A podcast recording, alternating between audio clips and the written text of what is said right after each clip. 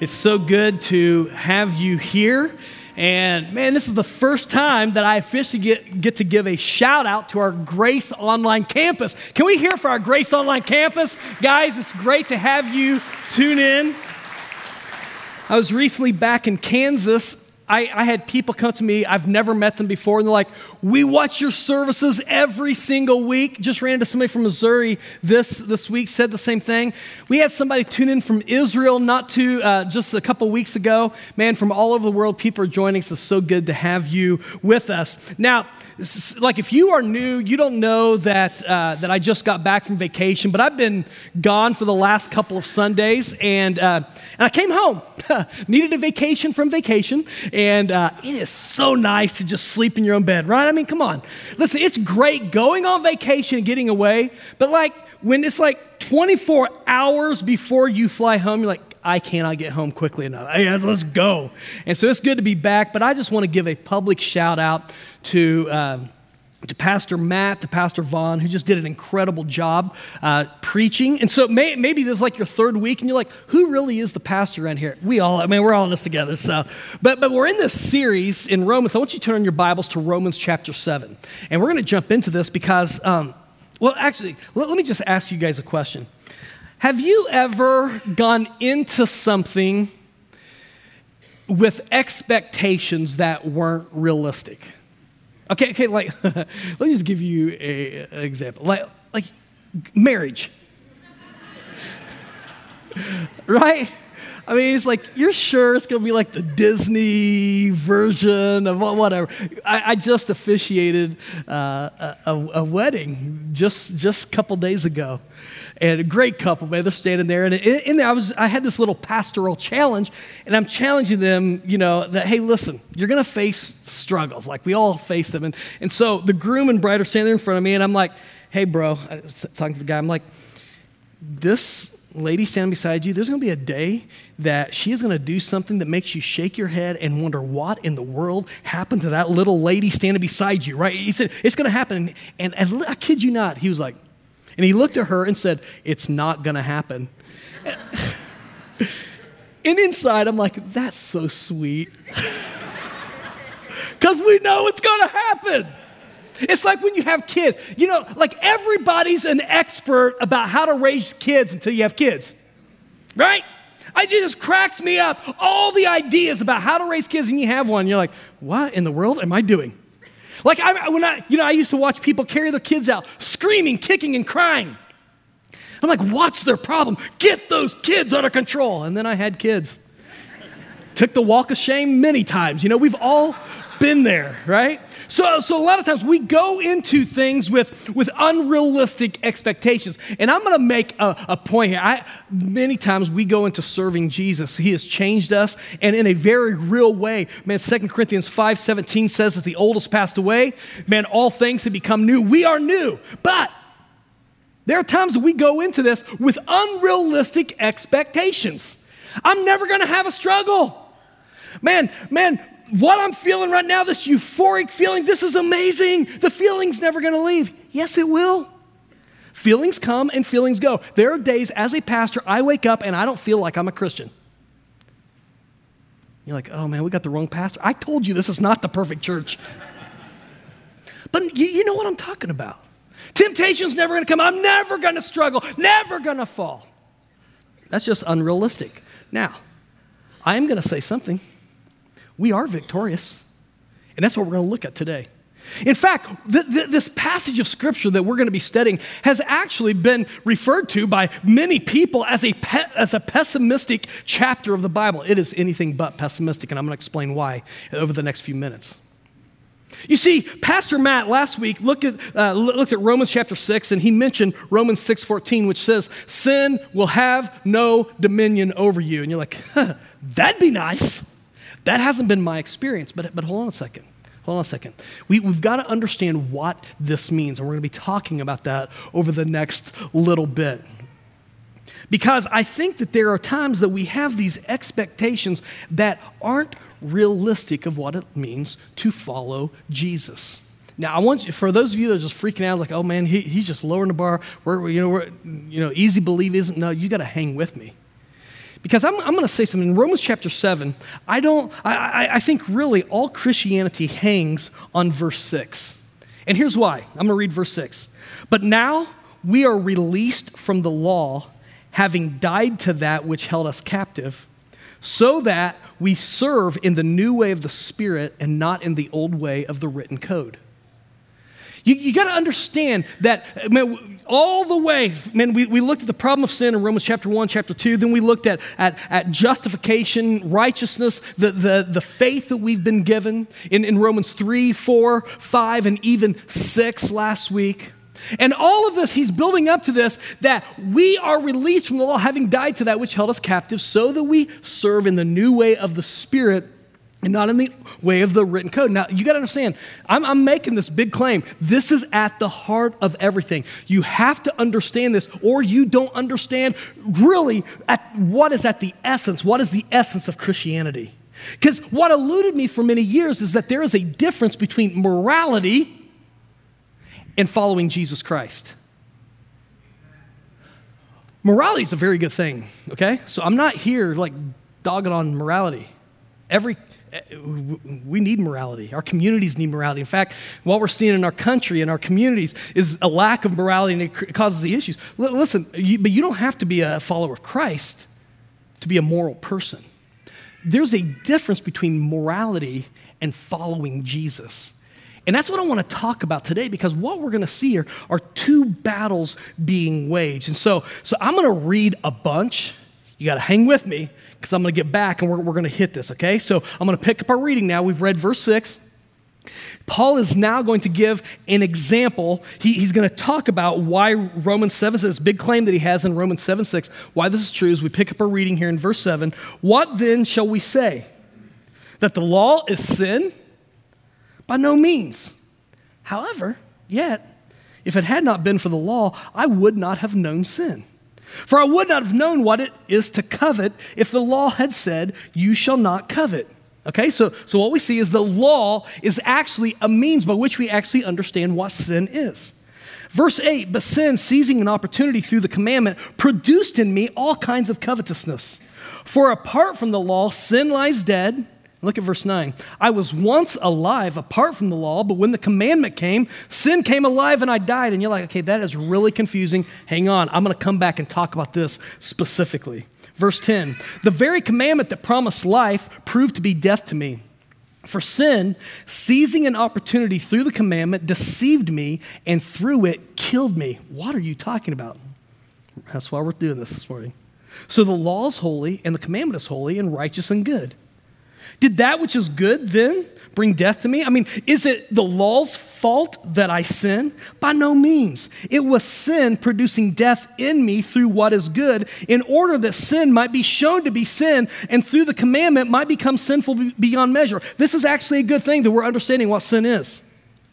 Verse 14, for we know that the law is spiritual. And here's what Paul says, but I am of the flesh, sold under sin, for I do not understand my actions. For I do not do what I want, but I do the very thing I hate. Now, if I do what I do not want, I agree with the law that it is good. So now it is no longer I who do it, but sin that dwells within me. For I know that nothing good dwells in me, that is, in my flesh. For I have the desire to do what is right, but not the ability to carry it out. For I do not do the good I want, but the evil I do not want is what I keep on doing. Now, if I do what I do not want, it sounds like a Dr. Seuss thing. Hang with me, it's not. Now, if I do what I do not want, it is no longer I who do it, but sin that dwells within in me. You know what I love? I love that the Word of God is so relevant and real. Have you ever felt that? Has anybody here felt that? Am I the only one? No, man, we've all felt this struggle that he's talking about. He's literally putting words, he's articulating what we wish we could say and we can't figure it out. He's saying it right here. So verse 21, so I find it to be a law that when I want to do right, evil lies close at hand. But man, verse 22 is huge. We're going to come back to this too. For I delight in the law of God in my inner being. But I see in my members another law waging war against the law of my mind and making me captive to the law of sin that dwells in my members. Wretched man that I am. Can't you hear this frustration? Who will deliver me from this body of death? I'm giving you guys something that is so stinking powerful. This, if you don't hear anything else, this right here is where it's at. Thanks be to God through Jesus Christ our Lord. Amen. Oh, that was weak. What is going on? I'm saying this again. Thanks be to God through Jesus Christ our Lord. Amen. That's still weak, man. We need some applause here. Thanks be to God through Jesus Christ our Lord. Come on, guys. This is it, guys. This is at the heart of the gospel. This is what I'm talking about. Now, he says, so then I myself serve the law of God with my mind, but with my flesh I serve the law of sin. But I'm going to go right, because they have these chapters and we think like Paul wrote with like chapters. He didn't. Somebody else put it in because he would have just kept on flowing into Romans 8:1. So I'm going to read verse 1 of chapter 8. There is therefore now no condemnation for those who are in Christ Jesus. Is that some good news? That is some good news this morning, guys. This is what we're talking about. So I want you to catch, if you don't hear anything else that I say this morning, write this down. You and I are victorious. You and I are victorious, though, only through the work of Christ. Man, listen, we got to catch this. You and I are victorious because the reason I say this, a lot of people have looked at Romans chapter 7, and they're like, this is the chapter in Scripture that gives me the excuse to sin. It's like, yeah, I can't help it. I just, I'm going to do what I'm going to do. Whatever. God's cool with that. No, he's not. Okay? So that's not what it's saying. Because you got to understand Romans 7 with its two bookends, Romans 6 and Romans chapter 8. Romans chapter 6, he already said that's not true. Should we just continue to sin so we can show that grace is grace? Like, no, by no means. So that's not what he's talking about. Romans chapter 8, on the other hand, we're going to get to that next week. This is going to be part 2 of a 3-part series. We got to look at Romans 6, 7, and 8. Man, it is just awesome, the victory that's there. What we have here in Romans chapter 7 is something that's really, really important. We're going to break this down, and I'm going to do this by doing something kind of weird, so hold on just a second. You show up to Grace, you never know what the pastor's going to do. When I was a kid, I liked comic books. Anybody else, just kind of, I got an amen. Wow, that's good. Like my favorite was... I like Spider-Man. I had all those comic books, all that. But there was another character that really intrigued me, and that was the Incredible Hulk. You guys, you heard the Incredible Hulk, right? You watch the Avenger movies and all that, and like some of you are like, man, this is ungodly. Just hang with me. You need to relax, okay? So just to give you a quick summary, Dr. Bruce Banner, he's this weak, socially awkward guy that just can't get anything done. He's exposed to these gamma rays, and after he's exposed to this, anytime he's faced with danger or he's frustrated or whatever, he transforms into this giant, raging, angry beast of a man, the Incredible Hulk. You guys know what I'm talking about? Okay, so what we see is that Dr. Bruce Banner, he's really two people, all right? There's, I've been waiting to do this. This is amazing, man. There's Dr. Bruce Banner, and then we got the Hulk. They're the same person, but they manifest themselves. So anytime he faces this, man, all of a sudden, man, Hulk manifests himself. And Hulk doesn't think, he's not logical, not at all like Dr. Bruce Banner. He's like the exact opposite. So we see this alter ego thing going on. Fascinating. You watch watch the Marvel movies and all that, you'll get a feel for that. Well, what a lot of people don't know is that Stan Lee, who was the creator of The Incredible Hulk, got the idea for this character partly from a little novella that was written in the 1880s called The Strange Case of Dr. Jekyll and Mr. Hyde. Anybody ever hear of that little book, okay? Dr. Jekyll and Mr. Hyde. Okay, so this whole thing of Hulk comes from this. I promise I'm going somewhere. Hang with me. So here's the deal. So we got Dr. Jekyll, who is this very moral, respectable, upstanding person. Everybody in the community knows who he is, respects him, and all that sort of thing. So you read this book, and I'm telling you, if you read the book, it's actually terrifying. It's a pretty jacked up book. So Robert Louis Stevenson, he's envisioning this, these this guy, Dr. Jekyll, who becomes very unhappy because he becomes convinced of the fact that there is this radical duality. And what I mean by that, there are two parts of him. He wants to do this, but then there's a part of him that just gets frustrated. And literally he feels these two selves, if you will, warring against each other. So, in the book, he comes up with this potion, and anytime he drinks this potion, he actually separates the two selves. So there's Dr. Jekyll, the moral, upstanding person, and then there's his alter ego, Mr. Hyde, who is the very personification of evil. Like in the book, people won't even look him in the face. It's when you look at Mr. Hyde, he is the picture of evil. There is absolutely no saving grace. And I'm telling you, it is a pretty messed up, it's a very bleak story. And what we see at the end of the story is that Dr. Jekyll had no idea how evil this part of him is. He had no idea how depraved he really was. And what he finds is not only is he worse off than he ever could have thought, there's actually no possible way for this inner battle to be won. It's actually a pretty messed up story. Now, if you think this aligns really well with what we've read in Romans 7, there's a reason. Robert Louis Stevenson wrote Dr. Jekyll and Mr. Hyde based in large part on Romans chapter 7. He was raised in a very strict, devout Scottish Presbyterian home, and they emphasize the depravity of man, how wicked man is. This influenced him greatly, and so what we have here is, at least in some measure, Robert Louis Stevenson's take, his interpretation of this inner struggle that takes place. So here's my question. Does Dr. Jekyll and Mr. Hyde really illustrate Christianity? Is there this guy and this guy? Well, let's talk about this, because I do believe that there is a battle that is always being waged. In fact, throughout the New Testament, we're told that we are in a battle, that we battle, that there is a battle that's going on.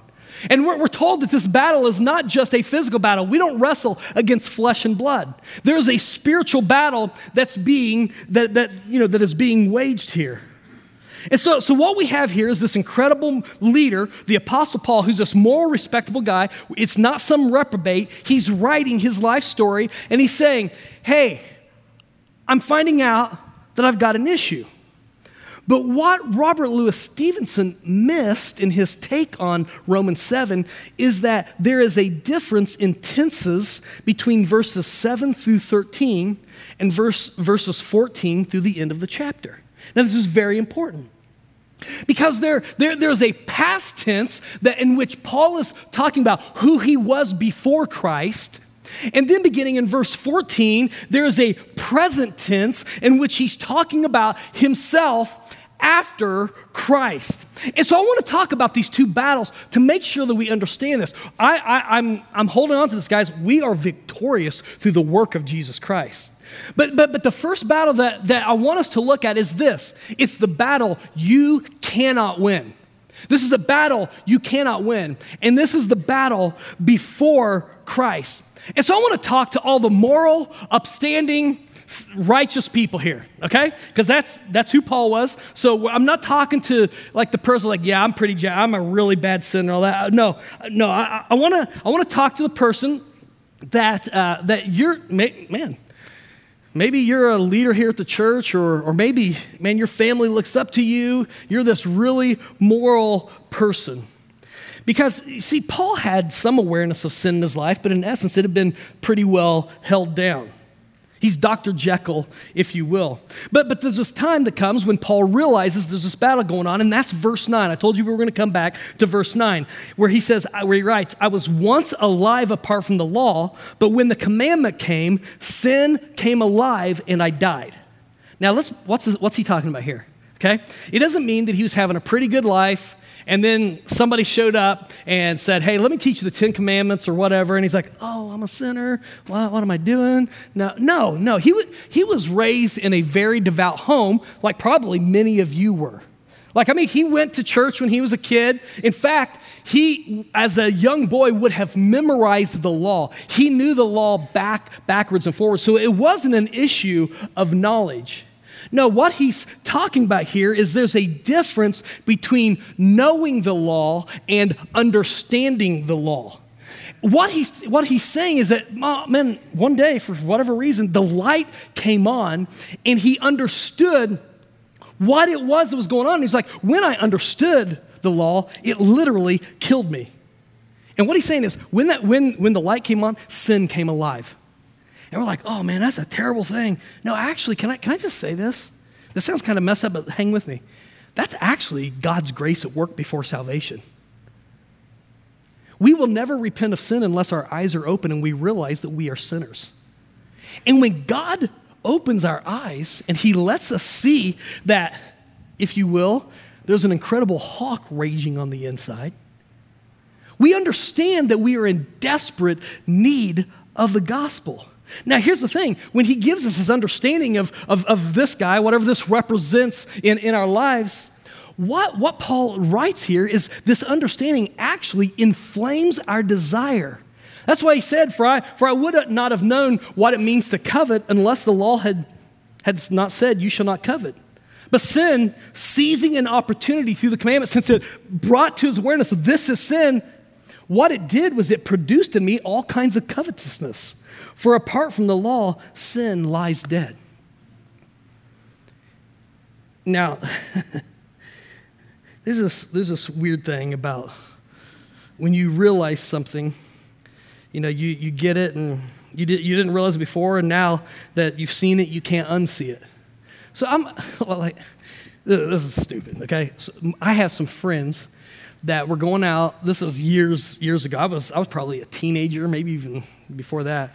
They were going out tonight, just the two of them, left their kids with a babysitter, and before the dad left, and he said, hey, you kids take care of yourselves, and whatever you do, don't stick peas up your nose, being stupid.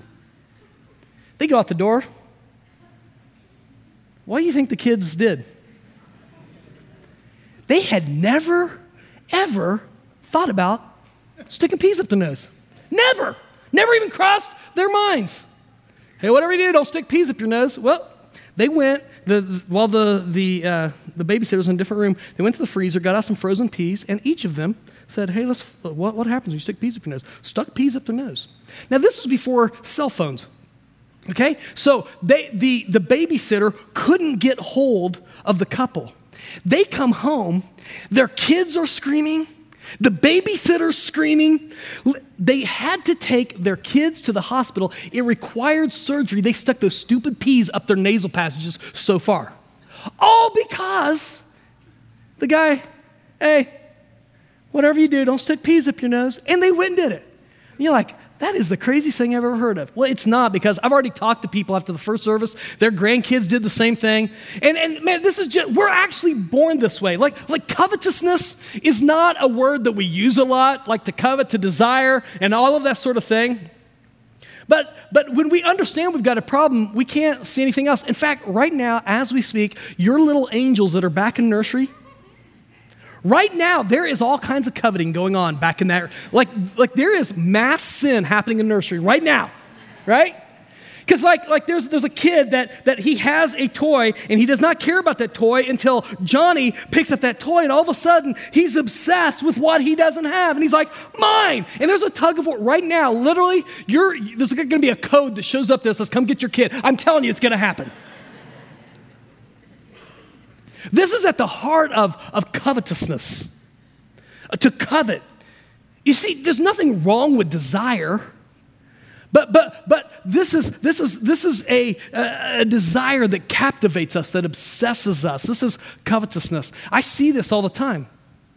It's funny, and this is even in moral people. Like for instance, there are a lot of people that, man, they have a great reputation, but they'll come to me, and I appreciate that they trust me, and they'll sit down and they'll say, man, here's the thing, man. I got an issue. I'm struggling with pornography, and I really want to break free from this sin. And so they actually obsess over breaking free from that sin. And it's the weirdest thing. The more they obsess over breaking free from pornography, the more the temptation comes, the more they struggle with pornography. I see this happen all the time. I see it happen with people that are struggling with addictions or with anger. I hear this. The more we obsess over, man, I'm going to get out of this, I've got to get out of this, the more we become captivated, we become enslaved by this. And this is not in my notes. I'm taking an aside here. By the way, our number one focus should not be breaking free from the sin. If our focus is to follow Jesus with all of our heart, it's amazing what God will do when we start there. Start with Christ, because you and I, in and of ourselves, cannot set ourselves free from sin. Right. We can put some guardrails in place, but at the end of the day, it's only Jesus Christ that can transform a heart. Even the heart of a moral person like Paul. So what we're seeing here, he's like, man, this issue, it's, I covet, and this, listen, there's nothing wrong with desiring, but this is a idolatrous coveting that says, I need. And what it's really saying is, I need this more than God.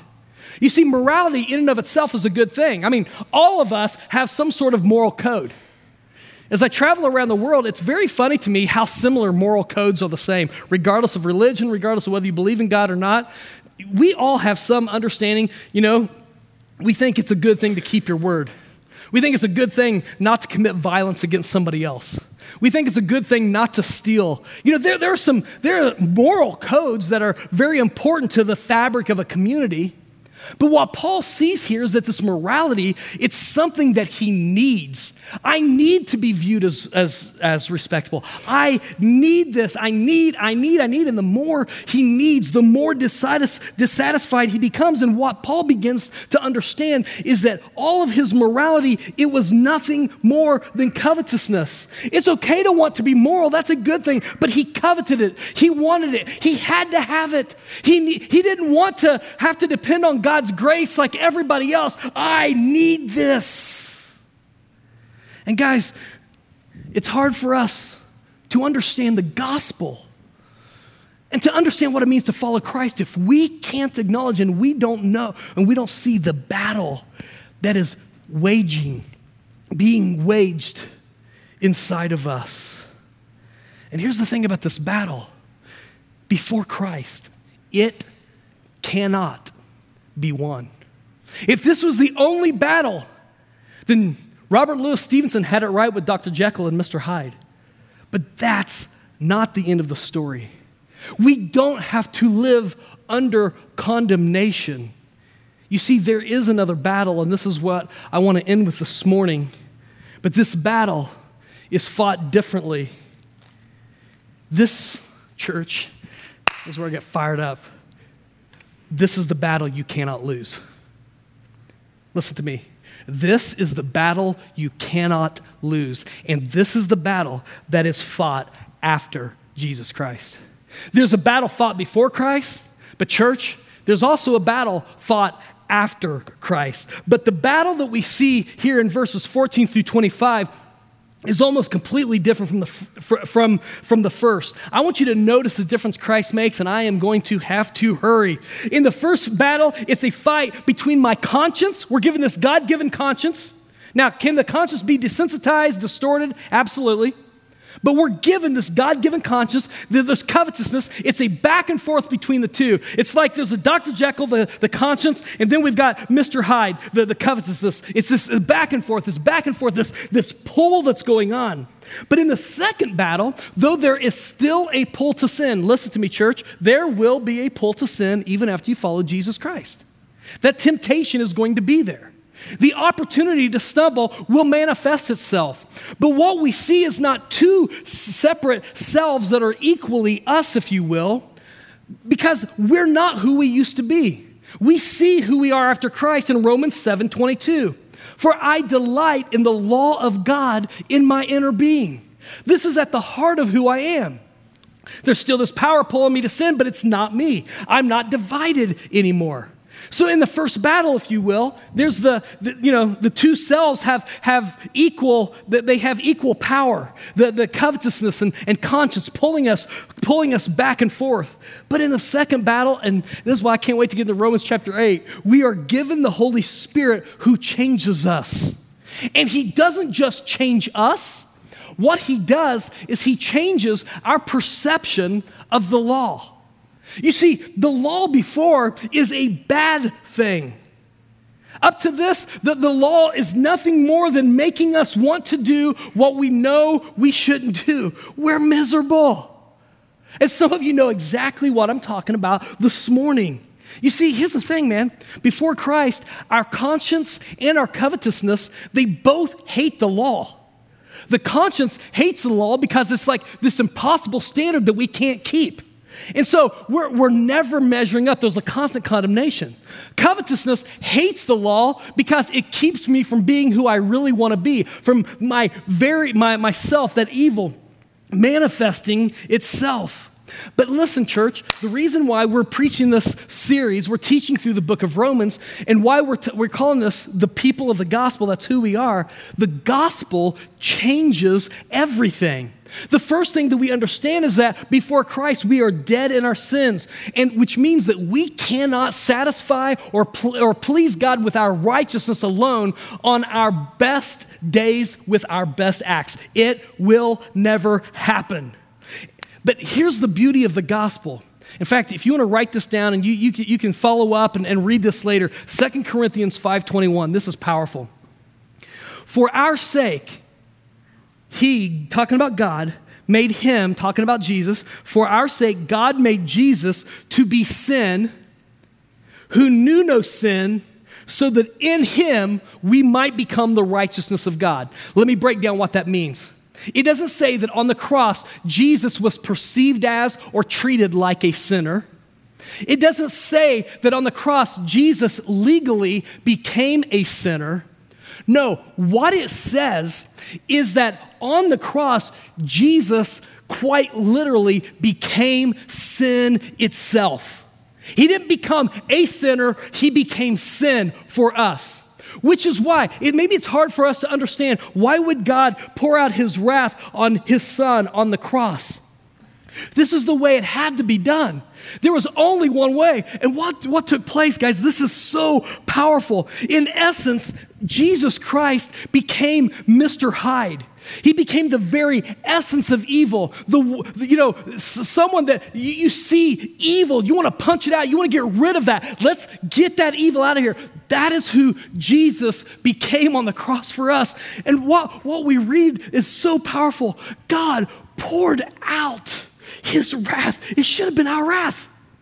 We should have received this. He poured out his wrath on Jesus Christ. And because of Christ's work on the cross, we can be saved. We're not just saved from our sins. We're not just saved to eternal life. We're saved even from the wrath of God. We are victorious through Christ's work and Christ's work alone, which means that now we are fighting a battle, church, that we cannot lose. This is it. We are victorious through Jesus Christ. Now, what does that mean? Let me break it down this way. We're going to close. There are at least three different groups here today. The first group is the person you have no understanding that you're a sinner. Like, you're who Paul was talking about. Before you understood the commandment, you're like, la-da-da-da-da-da-da, zippity-doo-dah, zippity-day. Life is good. Life is good. You're not even aware of it. You're moral. You're actually pretty proud with it. Man, I'm doing pretty good keeping the law. It's pretty good. You don't understand your neediness. And guys, I've been praying this entire weekend, again this morning, that God in his faithfulness would open your eyes to the fact that there's an incredible Hulk that's dwelling inside you, if you will. That you're a sinner. Not because I just want to make you feel terrible. No, because I want you to experience victory. But you see, there's also a second group, and those are the people, you know what I'm talking about. It's that constant struggle back and forth. You're trying. You know that you're a sinner and you're miserable, but it's like the more you think about it and you try to break free from the sin, the more it obsesses you. It just inflames a desire, and so your life is like a never-ending cycle of sinning. Then you beat yourself up. You make all these restitutions and promises to all the people around you, God included, and then you fall again, and you're tired of it. But it's the battle that you just can't win. And I want you to understand, I've been praying for you. I've been praying for you to understand that you can't win that battle. But then there's a third group, and that's the group of you that are in Christ. And you've started this journey. But maybe you had some unrealistic expectations when you started this journey. You thought your life would be the Disney picture of whatever the Disney picture is of following Jesus. You weren't going to fall. You weren't going to have that struggle. You weren't going to have that sin. You were going to struggle. And then the temptation came because sin still pulls at us. And you stumbled and you fell. And here's what, if your identity is not found in Christ, if your hope is not found in Christ's work, but in your work. Here's what can happen. When we fall, we begin to doubt, maybe I really haven't changed. Maybe, in essence, to use my illustration, I'm still Jekyll and Hyde. Today, I've come to tell you, if you're in Christ, it's no longer the two different selves battling inside. You have been given the Holy Spirit. The Holy Spirit is in you. He is for you. And because of Christ's work and Christ's work alone, you can know beyond a shadow of a doubt that you have victory. Well, what do I do, man? I feel the struggle. I fall and all that. Hey, look, listen. If we confess our sins, He is faithful and just to forgive us our sins, to cleanse us from all unrighteousness. Now, you know what the difference is in different perceptions on that verse? If verse 22 is not true, if you don't delight in the law of God in your inner being, you're going to look at that verse and that's going to be an excuse for you to sin because you're like, I got to get out of jail free card. I can do whatever I want. If that's you, you're not in Christ. Sorry, I don't mean to offend. I'm just telling you, you're not in Christ. If you're in Christ, that verse is a lifeline. When we fall, what's changed is we fall forward. In Christ, my sin does not define me. That's who I used to be. It's not who I am in Christ. My real self delights in the Lord. I want more of Him. I want to please Him. I want to follow Him. And so what do? I confess. I repent. And I walk forward knowing this, I am victorious through the work of Jesus Christ alone. Oh, wretched man that I am, who will deliver me from this body of sin? Thanks be to God through our Lord Jesus Christ. Next week, we're jumping into Romans chapter 8, and just get ready. We're bringing the missiles, man. It's going to be incredible. Guys, I'm so fired up. If I could have got fireworks to go off inside this place, I'd have done it. That's how awesome Romans 8 is. But here's what I want us to know as we close. If you're here today and you don't know, you can know. Jesus Christ did His work for you, and it was enough, and you could be set free. So here's what we're going to do. I'm going to close in prayer, as we've done every time. If today, maybe you've just been made aware, I'm a sinner in need of a Savior. I'm going to walk you through my prayer, what it means to give your life to Christ. It's a starting place. It's not the end of the story, but it's a starting place. Then if today, man, God has challenged you, He's opened your eyes. Oh, man, that isn't who I'm intended to be. Man, I'm going to give you the chance. We're going to stand and we're going to celebrate the fact that God opened our eyes today. I can't wait to see what's going to happen. Lord, thank you so much for your word, for how it convicts, how it cleanses, how it challenges, how it changes us. And Father, I want to thank you for the clarity that you've given us today. Thank you that our hope and our confidence is not in trying to line our conscience up with the law and trying to meet this standard, God, we can never do it on our best days, but God, what we can do is we can have victory through Christ's work and Christ's work alone. And God, maybe today you and your faithfulness have opened the eyes of someone. They understand they're a sinner and they're asking, what must I do to be saved? Dear God, I pray that they would understand it's nothing more than just saying, God, would you take me as I am? I can't change myself. I believe that what Christ did on the cross was for me. Would you change me, save me? And I don't even know what it looks like yet, but I want to learn what it means to follow you. And God, I believe that as that happens, there's some incredible things that are ahead. The story's been changed. But God, I also want to pray for the person that's here. They've known the law, but they haven't understood it. The law has been their master. God, I'm praying that today they would understand that Christ, you're the master that we need, and it's only then that we can even be changed. The fact that we understand that to know the law is to know you, that we can actually delight in your law. And we can delight in the fact that it's Christ's work that brings us the victory. And God, I pray that in this time of confession, of just saying, God, I need your help, dear God, that you will answer that prayer and you'll continue to do your work. So, Father, for what you've done, for what you're going to continue to do, we thank you for this. And I pray this believing that the best is yet to come. I pray this in the name of Jesus, and all God's people said, amen. Listen, this morning, if either you gave your heart to Jesus Christ for the first time, or perhaps today, God just opened your eyes and you're like, I get it. Man, that's it. I'm claiming the victory today that I have in Christ. If that's you, I just want you to stand up. If that was you, I just want you to stand up. We're going to celebrate. Anybody this morning? Anybody this morning, just stand up. We're going to celebrate that. I'm cool pausing. All right. Well, next week, how do I say this? These seats do not come equipped with seat belts, so go ahead and bring a seat belt for next week. And you know, like at the end of every Avengers movie, I'm going to go use my Incredible Hulk thing. At the end of every Avengers movie, they give you a little trailer for what's going to come next, like after the credits. Here's your little trailer. There's absolutely nothing in all creation that can separate us from the love of God that is in Christ Jesus our Lord. Man, I just had somebody stand up. Bro, come on. Let's celebrate, guys. This is awesome. Woo-hoo! Man, that's it. Come on. Everybody stand up. Guys, we're in Christ.